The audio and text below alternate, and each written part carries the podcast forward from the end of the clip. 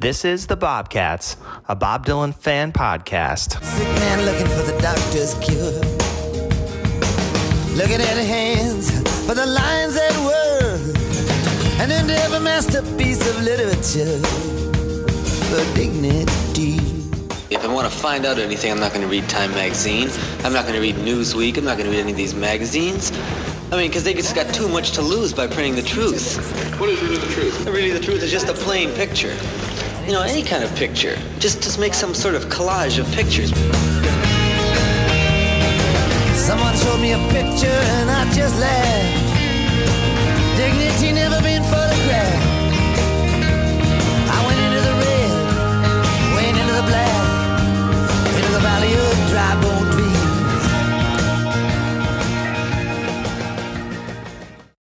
Hello again, everybody, and welcome back to the Bobcats, the podcast where I talk to Bob Dylan fans about what else? Bob Dylan. I'm your host, Matt Steichen. It's our first episode since Bob turned 80 on May 24th, so happy birthday, Bob. I'm very excited about our guest today, who has been taking photographs of Bob for nearly half of those 80 years. He's attended over 250 shows in 14 countries going back to 1984 and has taken many iconic photos that have appeared in numerous books, magazines, fanzines, exhibitions for many years. You can find him on Twitter at Dylan underscore mostly Duncan Hume. Hey, Duncan, welcome to the show. Hey, Matt, how are you? Thanks. I appreciate the invitation. I appreciate you agreeing to come on. Uh, I've I'm so excited to talk to you today because I've followed you on Twitter for years and enjoyed your photos for years. Uh, and really appreciate what you and others do on so many different levels. The biggest thing is that I believe that every time Bob Dylan steps on a stage anywhere in the world, it's history in the making. So I appreciate the importance of documenting that history. And so any rules you break in the process to me, uh, the cause is just. So is that documentation one of the elements that drives you to do what you've done for almost 40 years now? Yeah, I think it, be, it began kind of by accident, really. You know, when I first saw him, I wanted to record that moment. You know, that um, that moment of actually finally getting to see him, and so I took some pictures at that show, which was in uh, Cologne, Germany, in '84. And then I think um, I didn't see him again until um, 87. And so I just, I kind of just took my camera along because I thought, well, you know, I took my camera along in 84, I might as well take it along in 87. And then it became a thing, really. You know, um, I did get some really nice shots in '87 with um, Tom Petty and the Heartbreakers and Roger McGuinn. Um, so, you know, I, I, guess it kind of just snowballed from there. I never, I never intentionally went out to, you know, to record uh, visual images of Bob Dylan, but um, as time went on, it became more and more kind of important to me. Um, I don't, I don't shoot every show by any stretch of the imagination. Um, but the ones I do shoot at, um, you know, I'm very glad that I do because, uh, as you said, it's, I think it's an important visual um, document to uh, to retain. And when we'll be, you know, look back in, you know, when we're long gone, as um, as some kind of record of uh, what he looked like when he was performing these wonderful things. Uh, yeah, I imagine. Uh, did you have some photography experience back in 1984, or was it just mm-hmm. sort of grab and see what you could get? I really didn't. Uh, I just went along with a little basic camera, got up as close as I could to the front of the stage in Cologne, and tried to get you know something.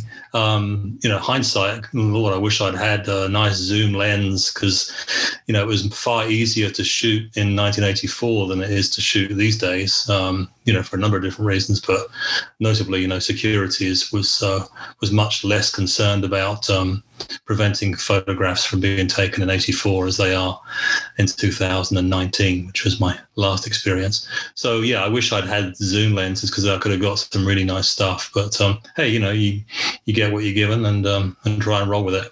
So as you've as your uh, photography skills have improved, have you started bringing in bigger cameras and with bigger bodies and longer lenses? Yeah, yeah. I went through a period um, in '87. I was taking 300 millimeter zoom lens uh, in, not a big, you know, aperture, just a small aperture lens. You know, it's kind of difficult to conceal. Let me say, you know, um, so you have to be creative about these things. So yeah, 87. I was using 300 millimeter zoom lens uh, with a cam- with a Canon body more recently I've gone down to a 250 because I don't really need that um, that reach. Um, sometimes, you know, if you're a long way from the stage, obviously you do, but I try and get fairly close to the stage. A lot of my pictures are very close head and shoulders shots. I just find his um, his face and the expressions just just too good to miss, really. So um, a lot of my pictures are very kind of tightly cropped to uh, head and shoulders. That being said, I think it's also interesting to see like the band layout and the stage layout and to look back on that and see how that's changed too. So, yeah, it's always a challenge. Um, but I use a Canon body, and uh, these days a 250 mm 5.6 uh, zoom, which seems to get the job done in, in most cases. You know, it's not easy, I have to say. I won't ask you to uh, the magician to reveal his secrets, and I don't want to get you in any trouble. Not that Bob's people are listening to my humble really? podcast. Well, you never know; they might be. uh, so, how close can you safely get? I'd imagine you can't sit on the rail with a camera. No. Um, so usually, I you know if I'm in the second or third row, I have a I have a rule which says don't shoot before the encores. You know, security and everybody are very keen to um, prevent people from from taking pictures early on in the show. They're very enthusiastic about their job, but as time rolls on, they, they get uh, less so. And then, of course, at the end, you've got that kind of um, format where he stands there with the band to take the applause, and that's kind of a, a you know usually the moment that I'll I'll take out my camera. I never use flash, um, which so you know I have to have the settings preset. So I generally use one sixtieth of a second um, and then just open the lens as wide as it will go, probably push it a couple of stops and use um, 1600 ISO. So it's very fast and, you know, can be grainy. Of course, you've got the added challenge of, you know, the light is usually pretty terrible. You've got heads and shoulders and arms of the people in front of you that, you know, of course, it's the end of the show and they're all going doolally. So, yeah, it's not easy. Let me tell you, it's not easy. For every one picture that, you know, I've got that's maybe usable, there's probably probably 30 pictures of people's in the back of people's heads and uh, and arms and hands. I've done a lot of sports photography, so I can definitely relate. I've spent a lot of late nights sorting through memory cards with hundreds of photos on them.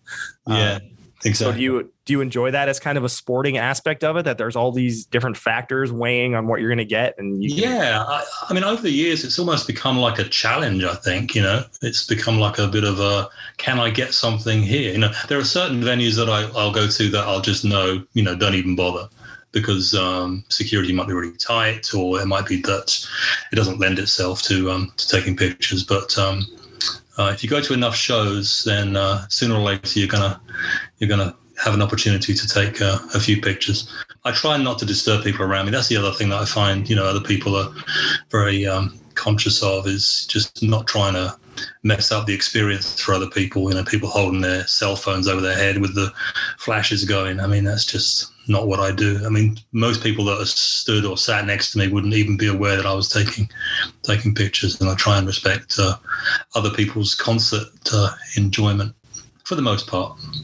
Yeah, that is interesting that you said you don't take any photos before the encore because you are probably missing some, you know, interesting Bob hand gestures or facial expressions, but at the same time, yeah. you're being respectful of people around you and uh, you're able to probably enjoy the show because I would exactly. imagine if you were looking at Bob through your camera lens for two hours, you probably would miss out on some things. Exactly. Uh, although there are years, 2007 is a particularly good year where the lighting early on was fantastic. So in 2007, I probably uh, I probably did take a few early pictures. I broke my golden rule uh, a few times in 2007. So have you ever gotten caught in the act and gotten something confiscated? Have you always been? Yeah, I it? have. Uh, only on one occasion um, in Glasgow actually in 2007 when I shot early. See, broke my golden rule and see what happens. Right. Um, but they were very nice. You know, they just said, hey, you know, you got to come with us and hand your camera into a little guy, you know, at the back of the auditorium and he gives you a ticket and then you go back after the show. And I mean, you know, it was, they were very civilized about it. Uh, you've taken so many photos. Do you have any that stick out? We could probably share them so people can, you know, see the visual of what you're talking about. Do you have any sure. of your very favorite shots? Yeah, I'll I'll uh, I'll share a few. Um, I've got some pictures in '87 that I mentioned. I got on the last night of um, that uh, European tour. Uh, I got I got a second row center seat, so I was right down the front with a 300 zoom, which is probably too much zoom to be honest. Um, and those are the days of regular film. So I wasn't using digital because it didn't exist in those days. And I had, I think I had two rolls of film, and um, I got the second roll of film used used up and and finished because I thought the encore was just about wrapping up because McGuinn and Bob were singing Chimes of Freedom. And then, of course, out comes George Harrison, and I had no film left. The trials of a photographer, eh? So you had a bunch of your work on display in an uh, exhibition uh, at Bob's 80th birthday event in Tulsa just a couple weeks ago. Usually, your work's been published in print, uh, like I said. Uh, so, what was it like for you to be able to actually see people uh, enjoy your photos and what was that experience like? Yeah well you know we did it remotely. So i had like a 45 minute slot at the uh, conference where they were using teams. And um, i shared my screen and went through uh, went through a whole bunch of different pictures that I've taken over the years, and just talked a little bit about the the background to those pictures and what happened during that uh, during those moments of me taking the pictures.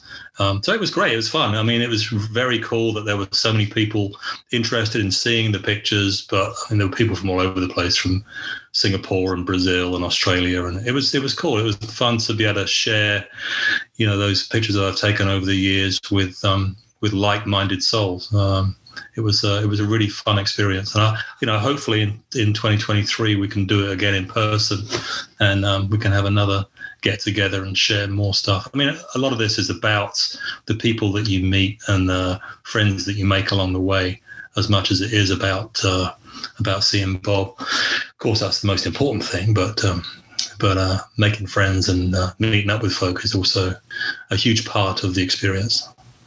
Uh, so before the internet, uh, you weren't able to share your photos uh, as easily and, and readily, probably. Uh, and a lot of it of your stuff appeared in the fanzines, the numerous fanzines. How do you end up going from uh, going to the show and getting a picture and taking it to actually getting your photo uh, to these magazines? Were you submitting things, or did, were you in contact with them? Yeah, so I got involved with um, Judas magazine was the magazine that I um, spent most of my time taking pictures for. They appointed me as the staff photographer. You know, it's a very highly paid position. It wasn't really. Um, but um, so I was the staff photographer of the Judas magazine, and so I would um, I worked with Andy Muir and uh, provided him with a bunch of different photographs for for the times that the uh, magazine was uh, was coming out. That was mostly 2001, two, and three, probably in 2004 too. So yeah, we worked together closely. I've also provided pictures to the editors at uh, ISIS magazine, uh, which I'm sure a lot of people will be familiar with. They used one of my shots for the 200th uh, edition of the ISIS mag, which was which was great to be part of. So yeah, it just you know generally generally these uh, fanzines are really desperate for pictures because they're fairly difficult to get hold of, especially most recent ones. So they're always grateful if I shoot them an email and say, "Hey, I've got uh, here's Bob in whatever 2017." Like, oh, great, you know, send it over. So, um, so it's fun to be involved, and you know, it's also rewarding to to uh, see your picture on the on the front of a magazine, even if it's just you know an unpaid uh, endeavor, which of course these always are. And I think I read that you've also had some of your stuff appear on official Dylan releases and in tour programs and stuff. So can yeah, you tell yeah. me how does that process work? Because they're telling you at the show don't take pictures, but then once you do, then they want the picture. So then how does that uh, process take place? Yeah, they're they're, they're bad, aren't they? Um, I actually saw the picture, one of the pictures, or the only picture that I've had um, included in the uh, 2018 tour program. A lady came and sat next to me, and she bought a tour program, and um, she was flicking through it, and I was just kind of leaning over her shoulder, looking at the pictures. And I, she gets to a certain page, I'm like, I took that picture, uh, and so then I, you know, I wanted to make sure that I was correct, so I went down and I bought two copies of the program, like you do, um, twenty bucks a piece so came back and double checked, and sure enough, you know, I was certain it was my picture. And I found buried in the program were credits for the photographers, and they did actually credit me with the picture. So um, I'm assuming that they got it off the internet. I mean, they just probably did a right click and copy, and you know, the rest is history. Um, but yeah, you're right. It's kind of interesting in that they, you know, on the one hand, try and prevent photographs being taken, and on the other hand, quite happy to use them in their in their uh, tour uh, programs, and you know promotional material uh, to promote uh, new releases, as uh, Andrea Orlandi just found out when they were using one of his shots uh, to promote the last album. So, yeah, it's it's kind of an ironic thing, but um, hey, you know, I guess we're all trying to just do our best, right? So you've built up, you know, this mountain of Dylan content between all the photos you take in, and you've done some writing too. So, do you have some plans to publish something on your own terms instead of having Bob's people take it at some point? yeah, I do. I don't want to do anything until um, the so-called never-ending tour ends. I think it would be, and there are plenty of great books out there already. Um, but I think it would be as a complete uh, artifact. It would be nice to to uh, do it from 1984 to the end of uh, whenever that end is, and you know who knows. I mean, you know, um, who knows when Bob's going to going to stop the never-ending tour, right? I think it was Robert Shelton that said Bob Dylan's the guy that jumps out of the hearse on the way to the cemetery. So you can never guess when he's when he's done. And I hope he's you know still touring ten years from now. We'll see. I sure hope so when I saw him when he was 59, I thought, well, I should see him this one time before I can ever see him again. 50 shows later. Yeah. Yeah. yeah. We've all been there. We've all been there. Yeah. You said you didn't see him again until 87 after you saw him in 84. Was that just because that was the next opportunity?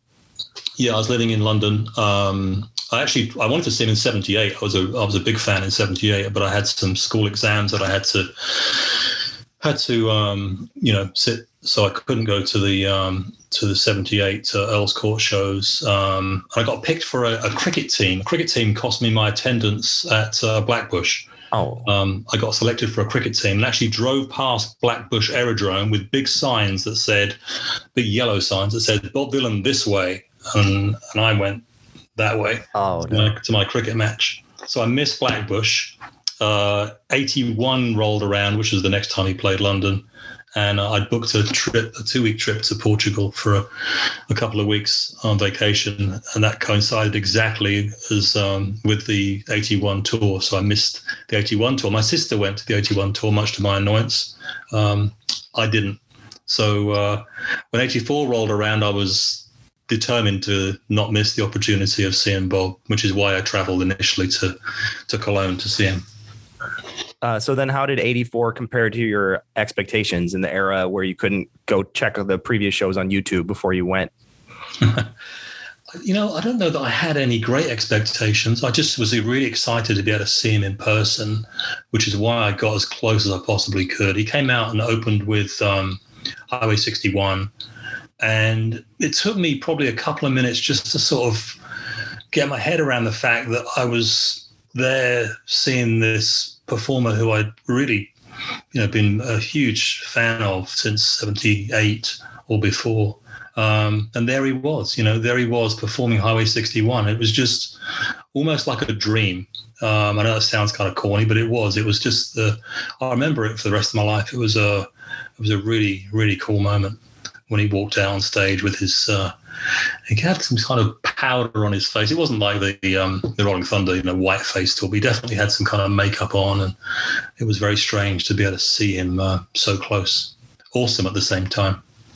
Yeah, I I've thought about this a little bit. I think that maybe back then, the 80s and then the 90s, when I started to get into it, I didn't have that many opportunities to see even what Bob looked like when he was singing. Like there weren't there wasn't access to music videos. He wasn't on TV that much. So it was like to me, m- my connection that I'd made with Bob was always just hearing him and you know the feelings and connections with his music that I got just through hearing it. So then to all of a sudden be in the same physical space as that person, it was uh, it was yeah. like seeing a ghost or something. Yeah, yeah, and and you know the visual image is really important to Dylan. If you look at how he's portrayed himself. You know, even go back to, you know, 61 or even earlier, he first arrived in New York, that, that, that image, that kind of, you know, hobo image with the little black cap and the, and the baggy pants and the denim shirt, that was very important to him. And it's always been that way.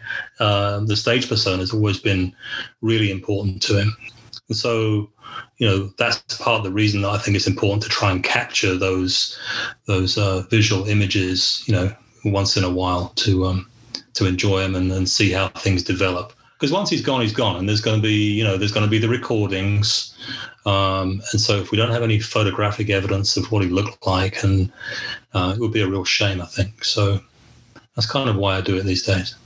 Uh, when I talked to previous guest Ed Newman on the show, he talked about what made Bob an interesting person for him to paint. He's done dozens of paintings of Bob and his different uh, phases and stuff. What are the different elements that make him an interesting photo subject for you?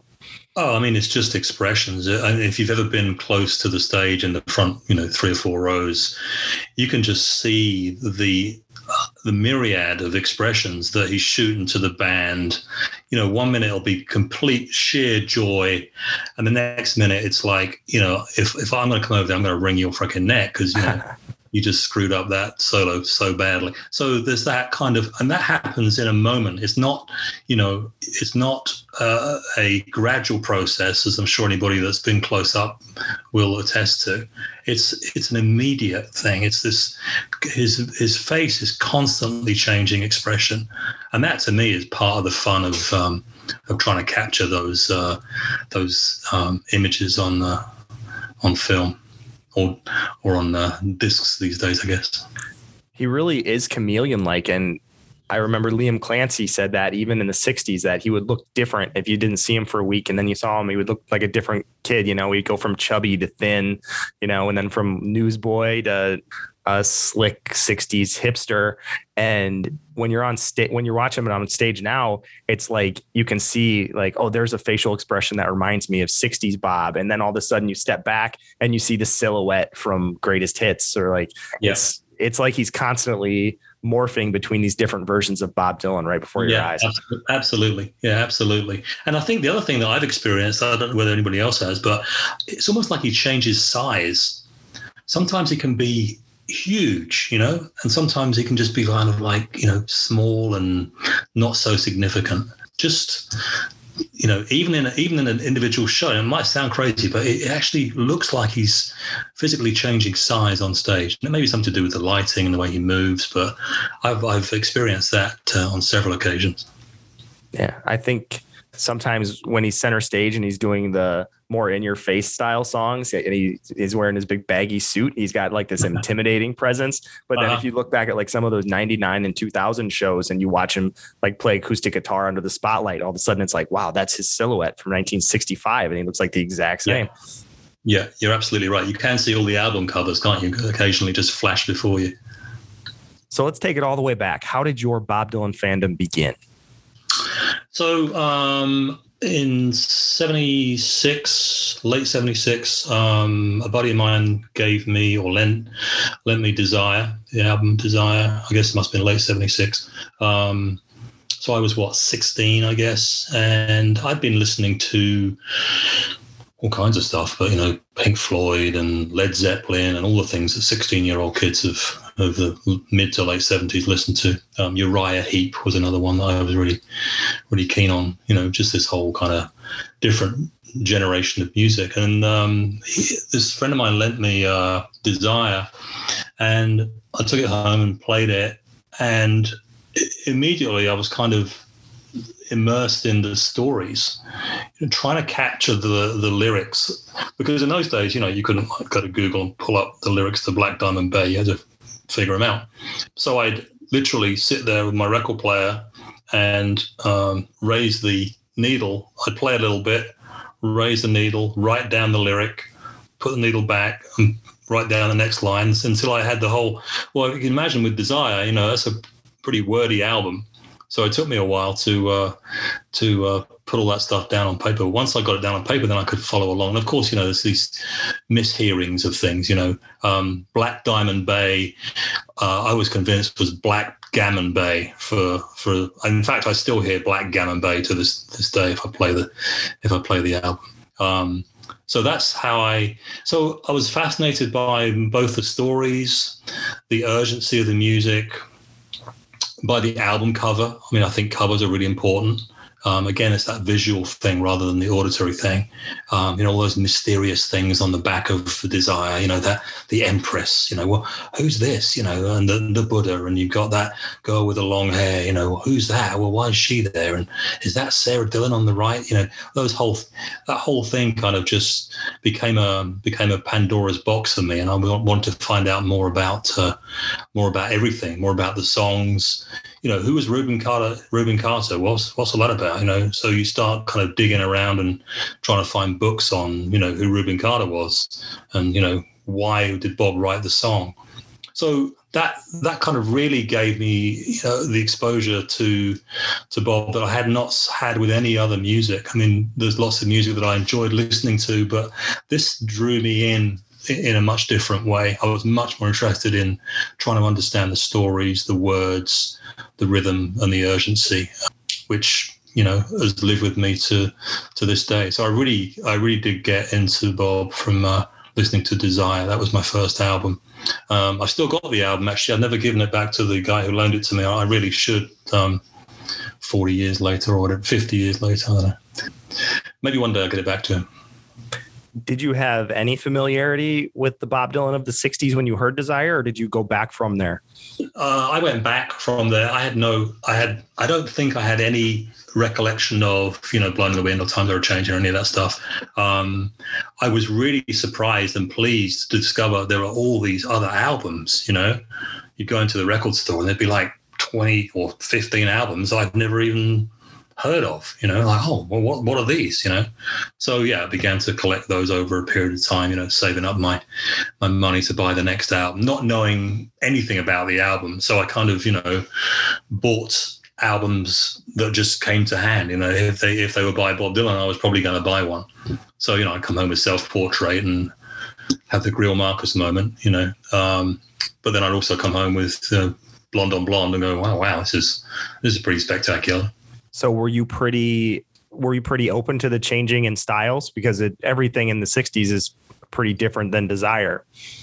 Yeah, I think so. Um, I wasn't, you know, I wasn't mad about the whole another side of Bob Dylan or the Times Are Changing album. Um, I really liked the first album, the debut album, uh, a lot. I played that a lot. I loved it.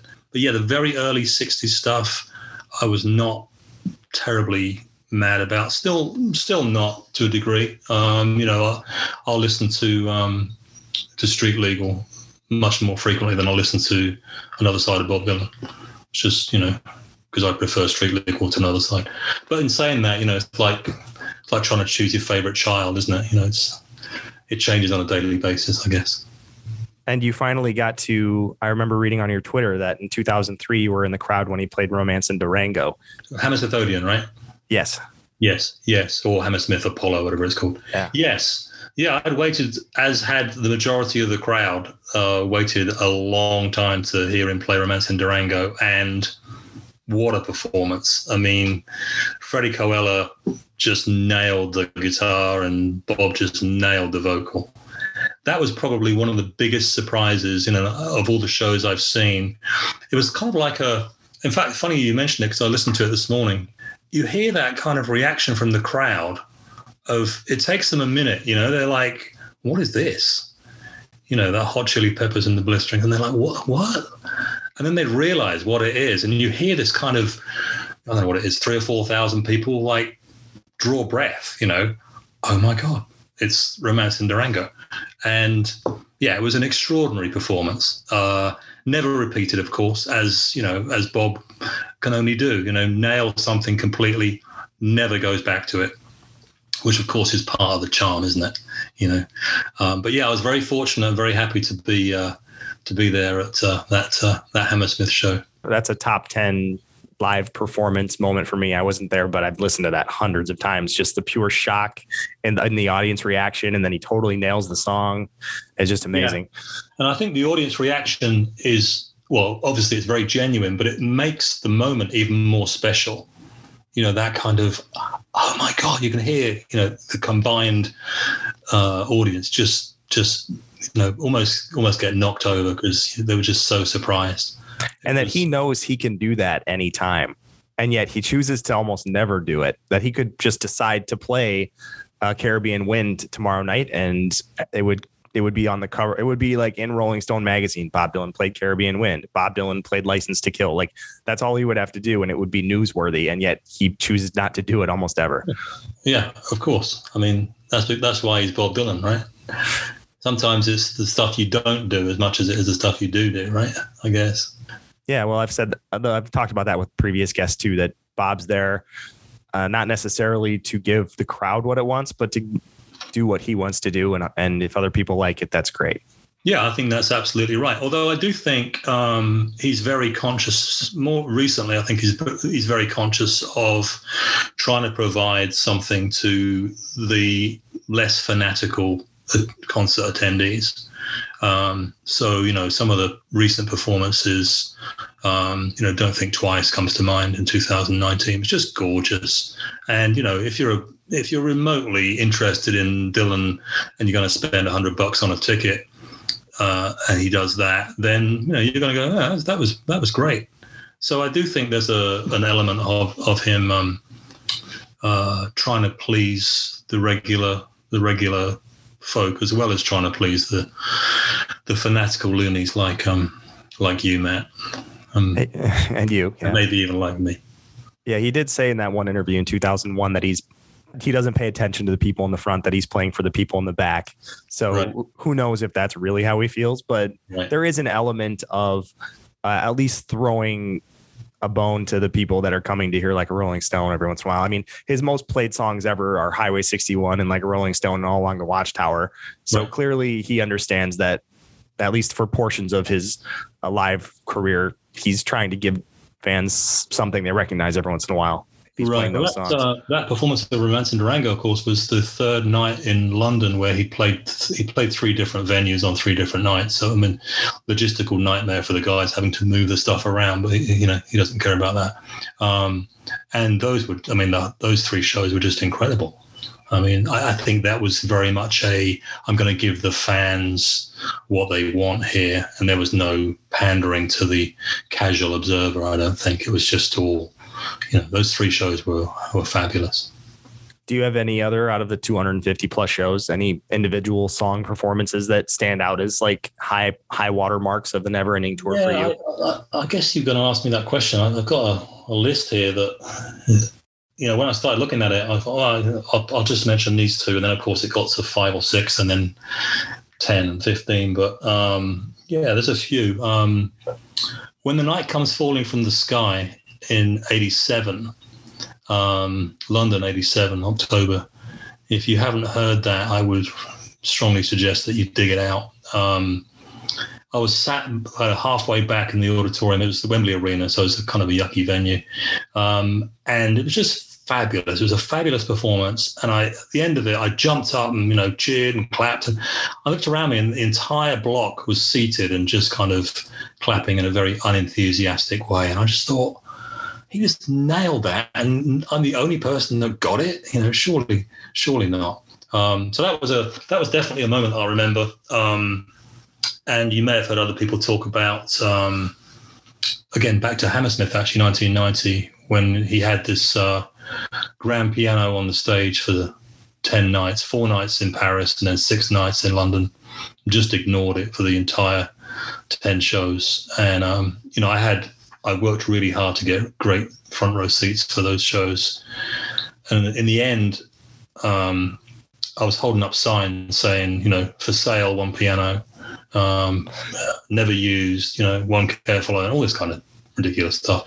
Um, and of course, on the last night, he goes over and plays Disease of Conceit, uh, sits on the piano stool. Well, actually, didn't sit on the piano stool. He kind of hovered around the piano stool and pounded the piano. And the place, I mean, the Romance in Durango moment was amplified. Amplify that by two or three, and you'll get the Disease of Conceit response. And then, of course, there was that wonderful moment at the end of Disease of Conceit where he walked forward and uh, and held his arms out and said, "Okay." You know, to the crowd, just you know, okay, is that is that going to um, and then the band the band started to play um, "You're a Big Girl Now," and he uh, switched it up and said, "No, uh, we'll play I Remember You," uh, which I thought was also a great tribute to the to the audience participation at that particular moment. So yeah, Disease of Conceit in 1990, I think takes a, a fair bit of beating as far as, as far as I'm concerned. There are there are a ton of others, but um, not sure how much time we've got. yeah, I've seen the video of that Disease of Conceit performance, and that is just amazing. Yeah, yeah. Anybody that hasn't seen it, go to YouTube and dig it out because it's uh, quite incredible. In my bootleg collection, 1987 and 1990 are actually kind of underserved years just as it happens the way I've accumulated things over the years. I don't have a ton of stuff from 87 and 90. So maybe I need to look into those years a little bit further because I saw on Twitter that you said that his energy levels in 1990 were not that you hadn't seen before and haven't seen since. So that's completely correct. I mean, uh, 114 different shows over six nights in uh, Hammersmith Odeon in February of that year. Uh, just the song selection and the and the enthusiasm that he was he was just belting stuff out and it was fantastic. And the other thing was, of course, the band really had no idea what he was going to call next. You know, so that is also adds to the edge, if you like. You know, that was when G.E. Smith obviously was playing with him, so could really play anything that Bob could uh, throw at him. Um, but yeah, those shows were were fabulous. I'm not sure if they were fabulous musically, but they were fabulous from an excitement perspective and a sheer kind of spectacle. They were um, they were fantastic shows. So I've talked to some of the different guests about that experience of going to see shows, and for some people, it's very much almost like an isolating feeling. They don't have any friends that want to go with them, that sort of thing. And then some people, for like for myself, it, uh, it's kind of a social thing because my wife loves Bob, and we've got friends that love Bob, and we go out and have beers before or after the show and talk about you know, well, did you hear the way Bob phrased that line in in the song or whatever? And so we're really able to bond over it so you going to shows for this long, uh, have you built up quite a network of fellow travelers that you've been in touch with all this time?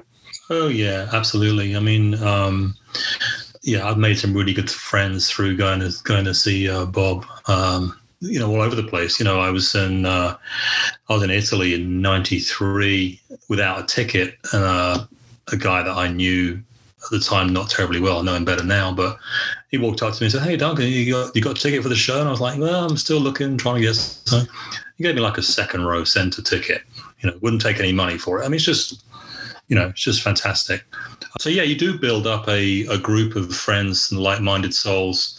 You know, I, I've seen whatever it is, 256 shows. I'm a I'm a part timer compared to some people I know. I mean, there are people that I know that have seen two or three times that number of shows that travel um, and have a good network of, of, friends that help them and support them. So yeah, it's, it's there's a real kind of camaraderie, I think, and that came across in the in the conference recently. You know, we're all trying to do our day jobs and live our regular lives, but um, you know, when Bob comes around to tour, um, we're all going to jump on Ticketmaster and see if we can get a, a front row seat or a second row seat as quickly as we possibly can. Um, so yeah, I've made some I've made some really good friends. One of my uh, closest friends, I've, we've been together now to see 100 and, 140, I think, shows together. And when you travel with somebody, you know, you find out all the the good and the bad and the ugly. And I, have never had a cross word with him. He's uh, he's uh, been a, a, great travel companion, and we've experienced a lot. And we laugh a lot, you know, about different experiences that we've that we've had all through um, seeing uh, seeing Bob. So yeah, uh, there's a there's a whole network of people, and uh, a lot of those people, you know, count as friends. Um, just turn up on the day, and you'll see them. You know, it's funny. I was uh, I was in Birmingham, Alabama, one time, and uh, I walked into this really deserted bar, and there were two guys in there from Birmingham, England, who I knew, and nobody else apart from the barman, and they didn't bat an eyelid. Hey, hey, Doug how are you? You know, we hadn't planned to meet. We were just, you know, it was that kind of, you know, oh yeah, you're here, for, obviously here for the show. You know, Birmingham, Alabama to uh, Birmingham, England is a long way. Um, so yeah, it's funny. You know, you get you get accustomed to seeing uh, people on the road together. It's fun. There's a restaurant and bar in Ames, Iowa, near the Coliseum where we go see Bob, uh, and we we go to this restaurant before the shows, and we we walk in and you can pick them out. Like, okay, the four people at that table are going to be at the show. The two people at that table are going to be at the show. Yeah, yeah, Yeah, se- seen that a lot.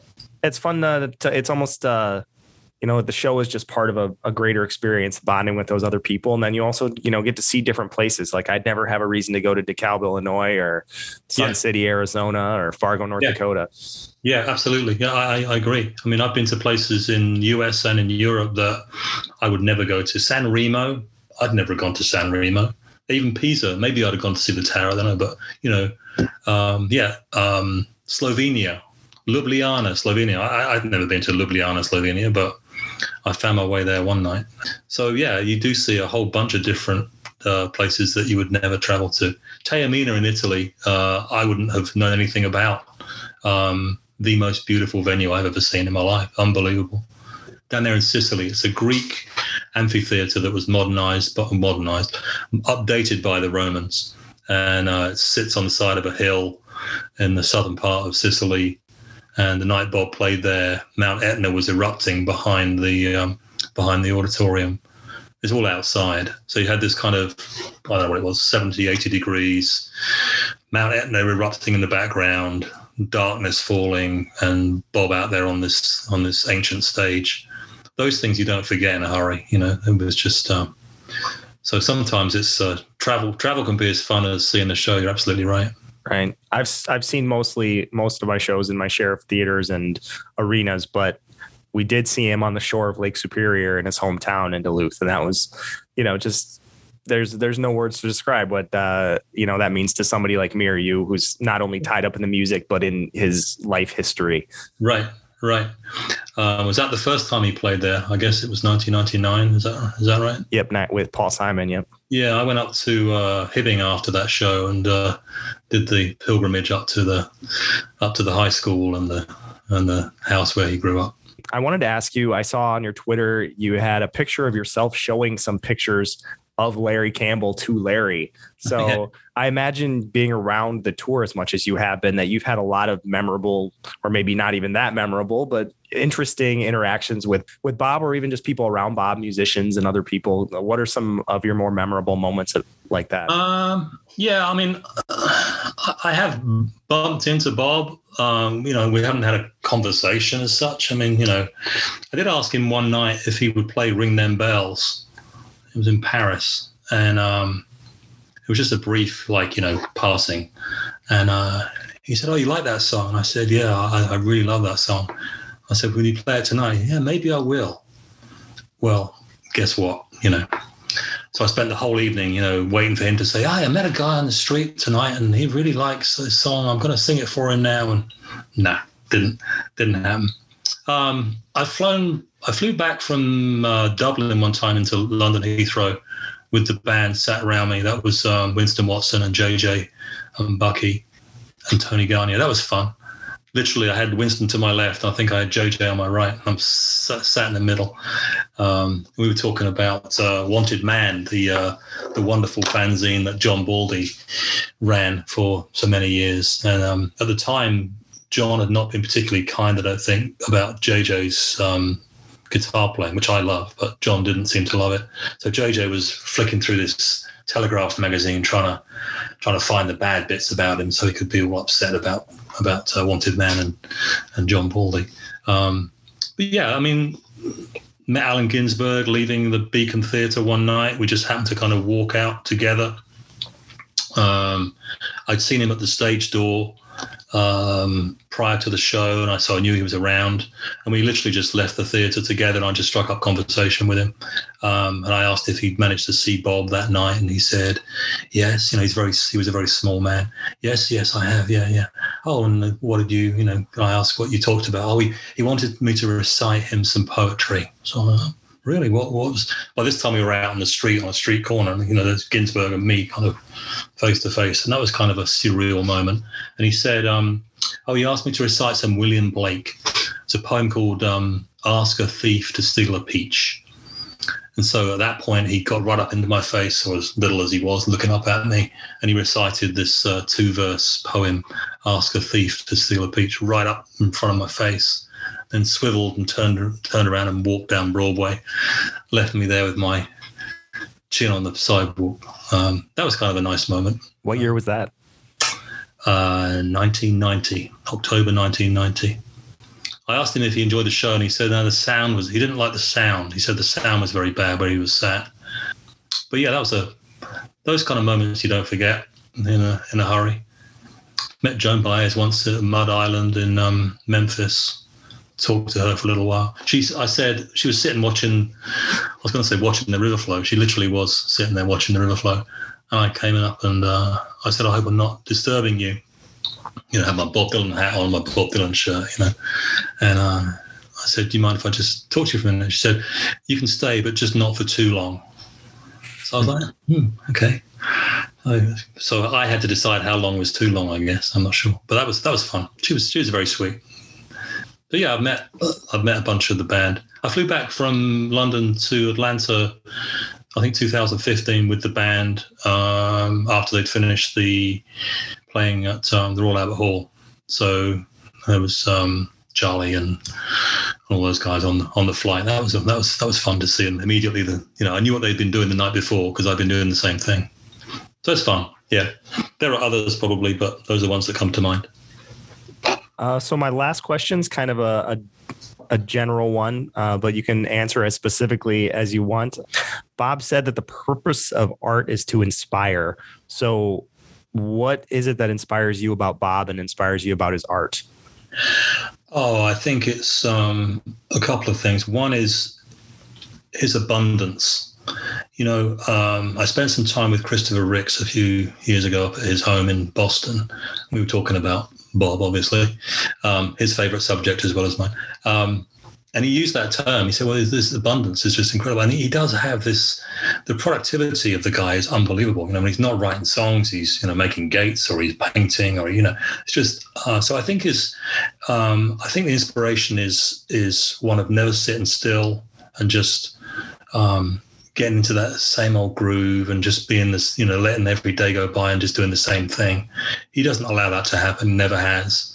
Um, he's never kind of rested on his laurel, so to speak. You know, he's never been one of those that says, "Oh, well, I wrote, you know, times are changing and blowing in the wind, so that's me taking care of the rest of my life." You know, I mean, witness what he's just produced with the, with the Rough and Rowdy Ways album.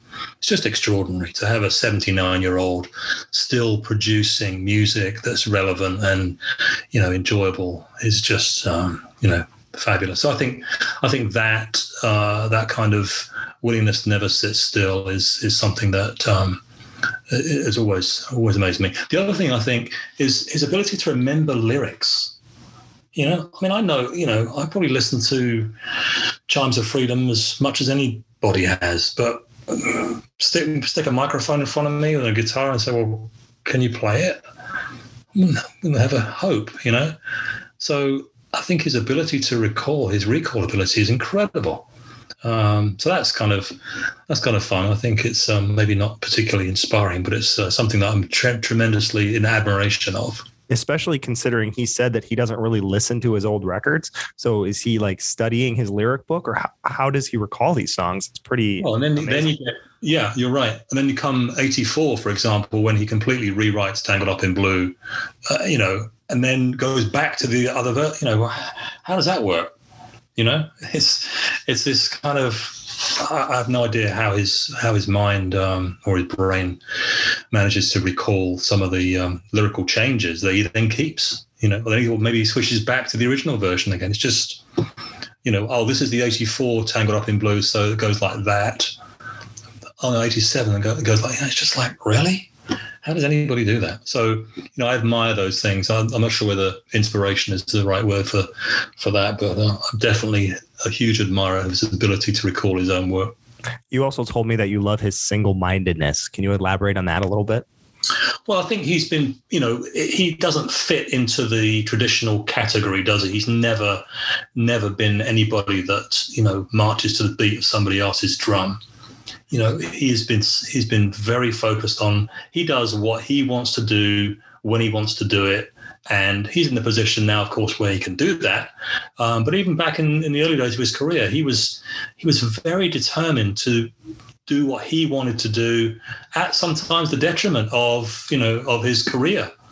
You know, there were times when he, you know, walking off TV uh, shows that, you know, perhaps, but maybe you could argue that was a fantastic career move in that he did that. But um, I think, yeah, he's been, he's not, he's nobody's, um, he's nobody's lapdog, you know. People don't say to Bob Dylan, well, we need you here, you need to do this. There's an element of that maybe in, um, maybe I saw that a little bit in Unplugged, you know, where he comes on with the glasses and the polka dot shirt and, you know, maybe there's a little bit of that there, but for the most part, he's he just does what he wants to do when he wants to do it, and I think that's that's incredible, and it's very brave, especially in the early days of his career, and even in you know later years when he you know was playing all those uh, fantastic shows at the at the um, Warfield, you know, in uh, '79 uh, and '80.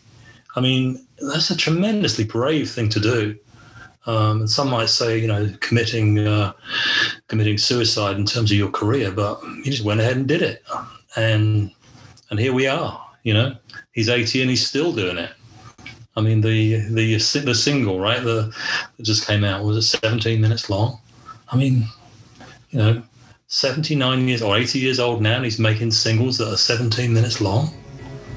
It's fantastic. Love it.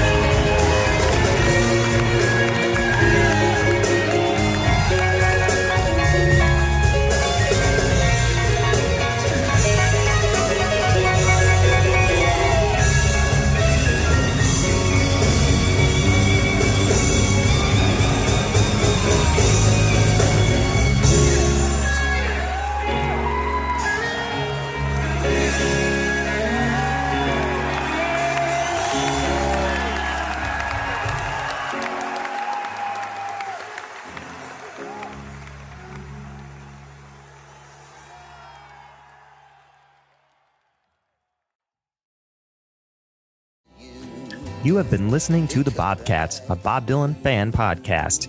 You can find back episodes of the show on Anchor, Apple Podcasts, and Spotify. Please feel free to rate, review, and share a link to this podcast with your Bob loving friends around the world. For the latest Bob Dylan news and commentary, follow me on Twitter at Matt underscore Stike. Once again, thanks for listening, and be sure to join us next time for another episode of The Bobcats.